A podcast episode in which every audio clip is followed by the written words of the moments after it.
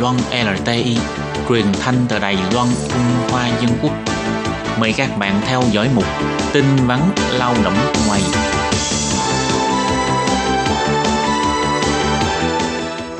Khiên Nhi và Thúy Anh xin chào các bạn. Xin mời các bạn đón nghe chuyên mục tin vắn lao động của tuần này.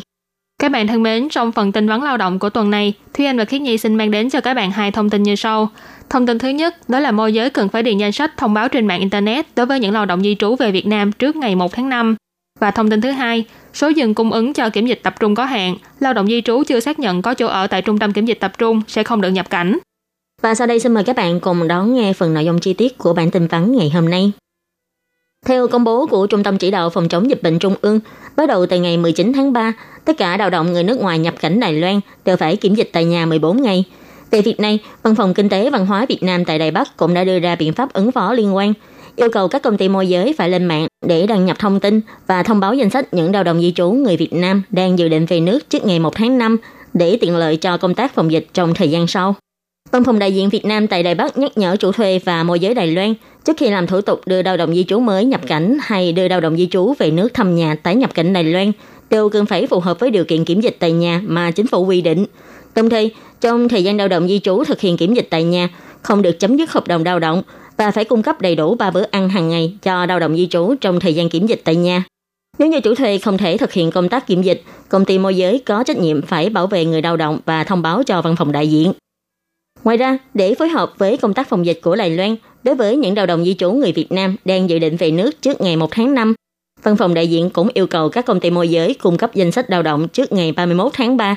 bao gồm họ tên, mã số hộ chiếu, số điện thoại liên lạc, vân vân. Và sau đây là thông tin thứ hai. Bộ Lao động chỉ ra, hiện tại chính phủ đã sắp xếp trung tâm kiểm dịch tập trung, nhưng số giường tại trung tâm này có hạn, nhắc nhở chủ thuê và công ty môi giới nếu trung tâm kiểm dịch tập trung không còn chỗ trong ngày mà lao động di trú dự kiến nhập cảnh Đài Loan, thì kiến nghị nên dời ngày nhập cảnh lại, để đến khi có chỗ ở tại trung tâm kiểm dịch rồi mới sắp xếp cho lao động di trú nhập cảnh. Nếu lao động di trú chưa có giấy chứng minh vào ở tại trung tâm kiểm dịch tập trung, sẽ không được phép nhập cảnh.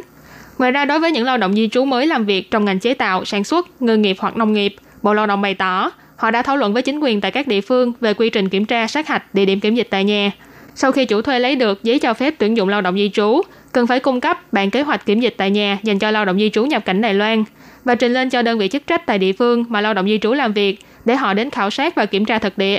Sau khi xác nhận địa điểm kiểm dịch tại nhà phù hợp với tiêu chuẩn mỗi người một phòng, đo nhiệt độ, khử trùng và có cơ chế quản lý việc ra vào của người lao động, khi đó Bộ Lao động mới cấp phép cho chủ thuê đưa lao động di trú nhập cảnh. Bộ Lao động bổ sung thêm, lao động di trú làm công việc kháng hậu công tại các đơn vị y tế, kháng hậu công gia đình, giúp việc gia đình, phải có thị thực lao động có hiệu lực và lao động di trú về thăm nhà phải có giấy cho phép tái nhập cảnh Đài Loan mới được xin giấy chứng minh vào ở trong trung tâm kiểm dịch tập trung trên trang mạng dịch vụ chăm sóc lao động di trú xuất nhập cảnh tại sân bay của Bộ Lao động. Lao động di trú chưa có visa lao động hay giấy cho phép tái nhập cảnh đã hết hạn, phải đợi đến khi có visa hay giấy cho phép tái nhập cảnh mới mới được đăng ký giấy chứng minh vào ở trong trung tâm kiểm dịch tập trung. Bộ Lao động bày tỏ, hiện tại đang thiết lập hệ thống đăng ký vào ở trong trung tâm kiểm dịch tập trung của trang mạng kế hoạch phục vụ chăm sóc lao động di trú xuất nhập cảnh tại sân bay. Hệ thống này có thể giúp cho chủ thuê hoặc công ty môi giới tra cứu số giường trống trong ngày lao động di trú dự kiến nhập cảnh và đăng ký vào ở trong trung tâm kiểm dịch tập trung.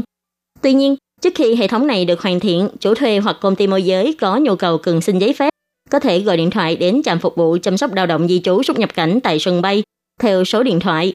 03 398 9002 để được hỗ trợ.